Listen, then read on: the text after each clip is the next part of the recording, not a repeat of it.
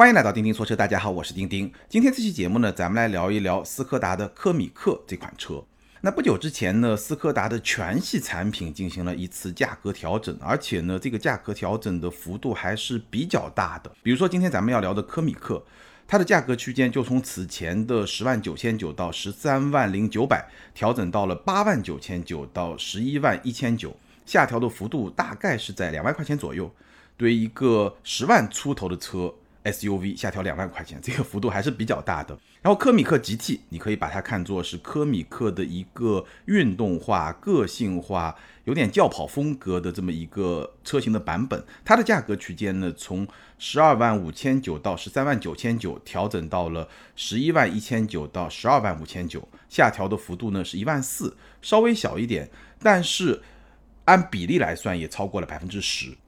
所以这个价格下调的幅度呢，还是比较大的，还是比较给力的。那调价以后呢，就带来了两个结果。第一呢，毫无疑问，这个产品的性价比有了比较明显的提升。那随之而来，第二呢，对科米克，包括科米克 GT 这两款车型的关注度就有所提升。它确实是吸引了一些年轻用户的一些关注。那今天这期节目呢，咱们就来好好的聊一聊科米克以及科米克 GT。针对这次调价呢，我觉得咱们简单就聊三个问题。第一个问题呢，就说聊一聊科米克这款车它到底卖的是什么。然后呢，咱们来聊一聊科米克这款车它到底适合谁。最后呢，如果你对这款车感兴趣，哪款配置更值得推荐？好，我们首先来聊第一个问题，就是说科米克这款 SUV 它卖的到底是什么？那在我看来呢，科米克作为斯柯达品牌最小的体型最小的一款 SUV。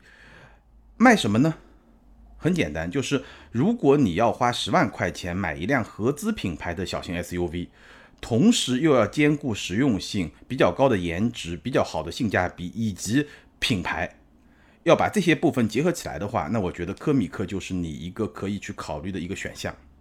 首先，它的价格我刚刚说了，调价以后基本上就是一个十万出头的合资品牌的小型 SUV，然后实用性。颜值、性价比和品牌这些方面，应该说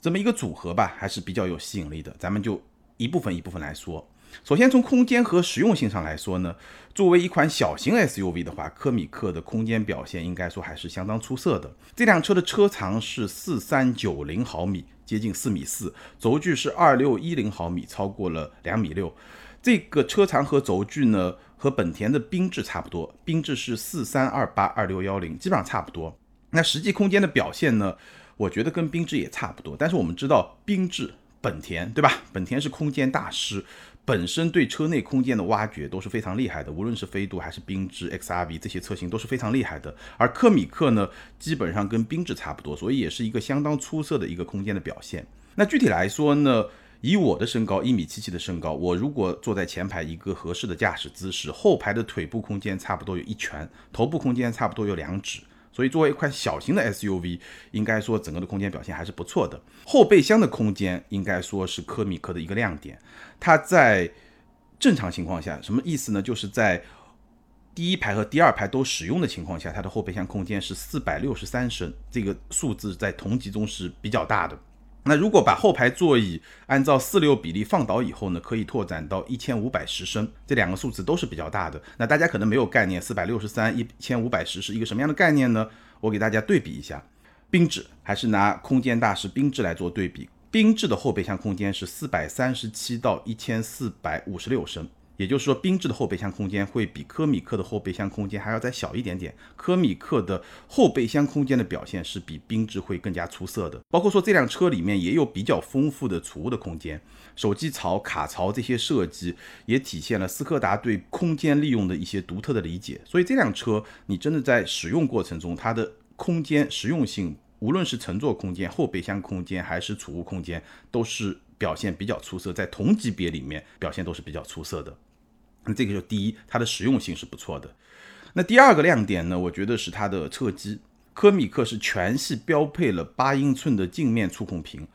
而且呢，这套车机它是支持实时路况的导航，支持限行路径的规划，在线地图的升级和兴趣点的推送，所以它这套导航系统功能还是比较丰富、比较全面的。那当然，在我看来，更关键的是什么呢？是这套车机它是支持 CarPlay 和 CarLife 的。其实我曾经表达过这样的观点：对于一些比较入门级的车型来说，它的车机的功能可能未必有那么的丰富，但是呢，它在拥有了一部分车机的功能，比如说我刚刚提到的科米克拥有比较丰富的强大功能的这么一个导航系统之外。它还能够去支持 CarPlay 和 CarLife，这个其实就让整个车机有比较好的一种延展性。把车机和手机互联以后呢，整个的体验、整个的功能的丰富性就有了一个非常明显的提升。整体来说，科米克的这套车机的操作体验是相当不错的，响应很快，而且呢也是比较流畅的，包括语音识别也是比较准确的。尤其是我刚刚说了，在跟手机互联以后呢。会非常的方便，它整体的互联以后的功能也是比较强大的，所以我觉得整体上来说，它自身的功能还不错，再加上比较方便的手机互联方案，整体就是一个比较简洁、比较高效的一个车机的解决方案。这个我觉得是它的第二个亮点。那第三个亮点呢，就是设计。斯柯达的设计始终都是有自己独特特点的这么一个风格，普通的科米克。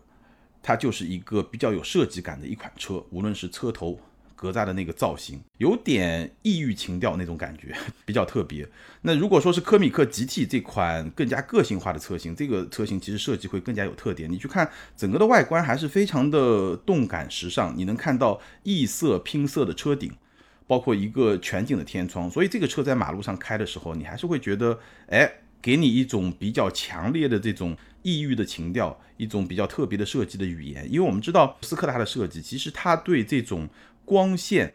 折射啊、玻璃啊这些元素的利用，能够呈现出来的这种效果都是非常有特色的。无论是科米克还是再大一点的柯迪亚克，包括科洛克这些车型，其实它的设计都是很有特点的。那在科米克 GT 这款 GT 车型上，这个特点其实体现的还是很明显的，整个外观还是挺动感、挺时尚的。然后它的内饰呢，也是更加强调了一个运动风格的内饰，比如说它的中控台装饰饰板上的一个 GT 的字样，包括说它车内内饰有一些黄色或者红色的一些缝线，也是能够进一步的去凸显这种运动的这种风格。所以我觉得从设计的这个角度来说呢，无论是普通的科米克的车型，还是说科米克更加个性化的科米克的 GT，这两个车它从设计的角度来说，还都是独具特色。你会觉得在同级别里面是很特别的，在马路上也是比较吸引眼球的这么一个设计。这两款车，然后接着说呢，就是它的动力系统。那我们知道科米克普通款呢，它是一点五的自吸加上五档的手动变速箱，或者是一点五的自吸加上六档的自动变速箱。一点五自然吸气发动机是一百十二马力，一百四十五牛米。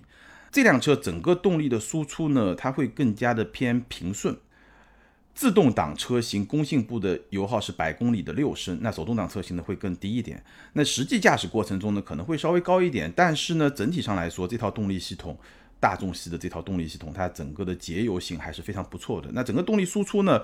我觉得对于一款小型 SUV 来说呢，这个一点五自吸的动力完全是够用的。然后呢，它的输出的质感，整体上更加强调平顺性。那科米克 GT 的动力系统呢，又会有所不同。科米克 GT 呢，它没有手动挡的车型，要么就是1.5自吸加上一个 6AT，要么就是 1.2T 加上一个七档的双离合。那这个 1.2T 呢，最大功率和1.5自吸差不多，116马力多了四个马力，但是它的最大扭矩达到了200牛米，多了55个牛米。所以这个 1.2T 相比于1.5自吸呢，它整个动力的表现是会更好一点的，爆发力会更强一点。动力稍微好一点，然后呢，换挡速度也会更快，因为它匹配了一个七档的双离合的变速箱。所以呢，我觉得两套动力系统，其实两个车型分别都有两套动力系统，那基本上满足这个级别车型的一个动力的需求，没有什么问题。从驾驶感受上来说呢，用一个词来形容呢，就是轻快。这个车啊，转向手感是比较轻的，但是呢，又是比较精准的。底盘呢，是一个很舒适性导向的一个底盘。倾向于舒适性的一个设计，整体的滤震效果是不错的，尤其是过滤路面一些比较小的坑坑洼洼、接缝是相当不错的。而且呢，它会保留一些路感，就不会说像一些美系车那样，对吧？底盘非常非常的软，包括一些小型的日系车一样，底盘非常非常的软，然后呢，一点路感都没有。它不会，它还是有一点点德国车的那种味道，或者更确切的说呢。德系的 SUV，其实它就是这种感觉，偏向舒适性调教，但是呢又会保留一些路感，是这么一种调教。那科米克和科米克 GT 基本上就是这么一种调教。所以呢，这两辆车呢，其实它的驾驶感受不会特别的运动，但是呢，你会觉得开起来还是非常的轻松，很好开的两款车。而且呢，一体式的运动座椅对身体的支撑也是相当不错的。所以呢，你偶尔要稍微激烈一点过个弯，你会发现这辆车还是比较灵活的。当然了，不适合特别激烈的驾驶，但是呢，日常的开完全没有问题，是一个开起来非常非常轻松的车。所以整体上来说呢，大家把我刚才说的这几点综合起来想一想，这个车呢就是一个。空间比较宽敞，实用性比较出色，然后呢比较有设计感的一款车，然后动力系统呢整体的表现是一个比较轻快、比较平顺，开起来呢也是比较轻松的这么一款车，其实挺适合作为年轻人的一个代步工具，大概是这么一个感觉的车。那这么一辆车它会比较适合谁呢？我觉得它就适合那些想要一辆实用性好、颜值比较高、性价比比较高的合资品牌 SUV 的这么一些用户。实用性要比较好，颜值要比较高，性价比又要比较高，然后呢，又要一个合资品牌的 SUV。其实你要把这四个要求结合在一起，并不是一件特别特别容易的事情。但是呢，在斯柯达柯米克这款车上，你是可以做到这一点的。斯柯达，对吧？作为一个全球品牌，一个百年的全球品牌，它还是有一定的品牌的调性，尤其是在设计层面。它还是有一定的品牌的调性，还是能够吸引到一部分用户的这种喜欢。品牌合资品牌没有问题，对吧？大众技术，那它的非常稳健的三大件，包括比较成熟的机械的品质，对吧？包括它的车身也是激光焊接的高强度的车身，整体从机械素质这个层面来说，应该说还是给大家一个德系车的这么一种基本的素质。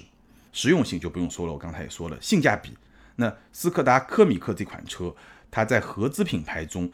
性价比还是有比较明显的优势，尤其是在这次官方调价之后。所以说呢，如果你是想要一辆实用性好、颜值高、性价比高的合资品牌的 SUV，预算又在十万出头这么一个预算，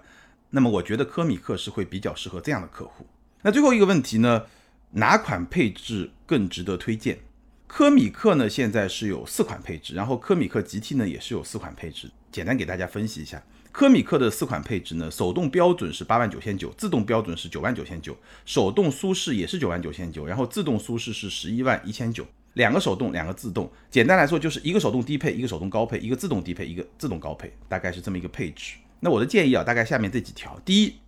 能开手动挡的可以考虑手动挡，为什么呢？手动挡有两个好处，第一呢，对于这种小排量的发动机，无论是自然吸气发动机还是说涡轮增压发动机，当然在科米克上就只有自然吸气发动机。对于这种小排量的发动机来说呢，手动挡它的动力感受还是会比自动挡更好一点，因为它的传动效率会更高一点。第二呢，手动挡的车型它价格会更便宜。那在科米克身上呢，基本上能便宜一万块钱。对于一个十万块钱左右的车来说，便宜一万块钱还是一个比较明显的优势。所以我觉得能开手动挡的可以考虑手动挡。当然了，现在的用户绝大部分可能还是会更加偏向于自动挡。那自动挡也没问题。科米克这个车呢，标准版的标配呢还可以，它配置了倒车影像，而且这个倒车影像是用了广角的摄像头，整个视野还是比较宽广的。有上坡的辅助，多功能方向盘，八英寸的中控屏，带 PM 二点五过滤的空调，后排的电源接口。所以这个标准的配置呢。不低，或者说完全可以接受，我觉得这个标配是可以考虑的。那舒适版呢，又会增加后雷达、定速巡航、电动天窗、无钥匙启动、皮和织物混搭的座椅、自动头灯、十七英寸轮圈，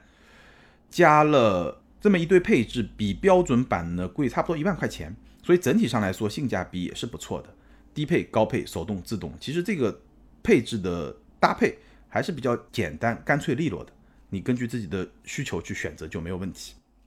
那科米克 GT 呢？一点五的舒适是十一万一千九，一点二 T 的舒适是十一万八千九，一点五的旗舰呢也是十一万八千九，一点二 T 的旗舰是十二万五千九。基本上呢就是一点二 T 比一点五自吸会贵七千块钱，然后旗舰版比舒适版呢也贵七千块钱，多出了全景天窗、拼色车顶和其他一些配置。那全景天窗和拼色车顶这两个配置呢也是普通版本的科米克所没有的，大概是这么一个价格的逻辑。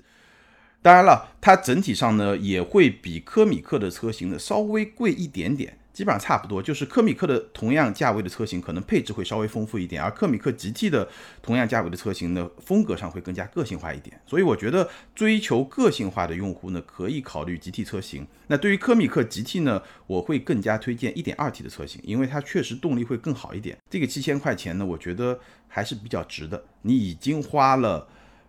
这个钱买了一个更加有个性化的车型。更加运动化的车型，集体车型，那你让动力更好一点，我个人觉得还是比较值的。好，最后总结一下，我觉得在斯柯达全系产品调价之后呢，其实全系产品的性价比都是有所提升的。那么具体到咱们今天聊的科米克和科米克 GT 这两款车来说呢，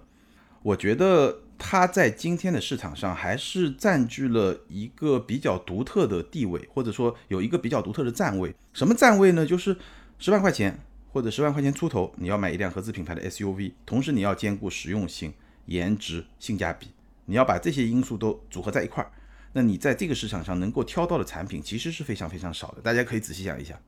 其实是比较少的。那科米克和科米克 GT 其实就是占据了这么一个新的生态位，这是斯柯达整个品牌价格调整以后，科米克和科米克 GT，或者说科米克车系它占据的一个新的生态位。那我觉得，如果说你有这么一笔预算，你又特别认合资品牌，对吧？你就十万出头，我就想买一个合资品牌的 SUV。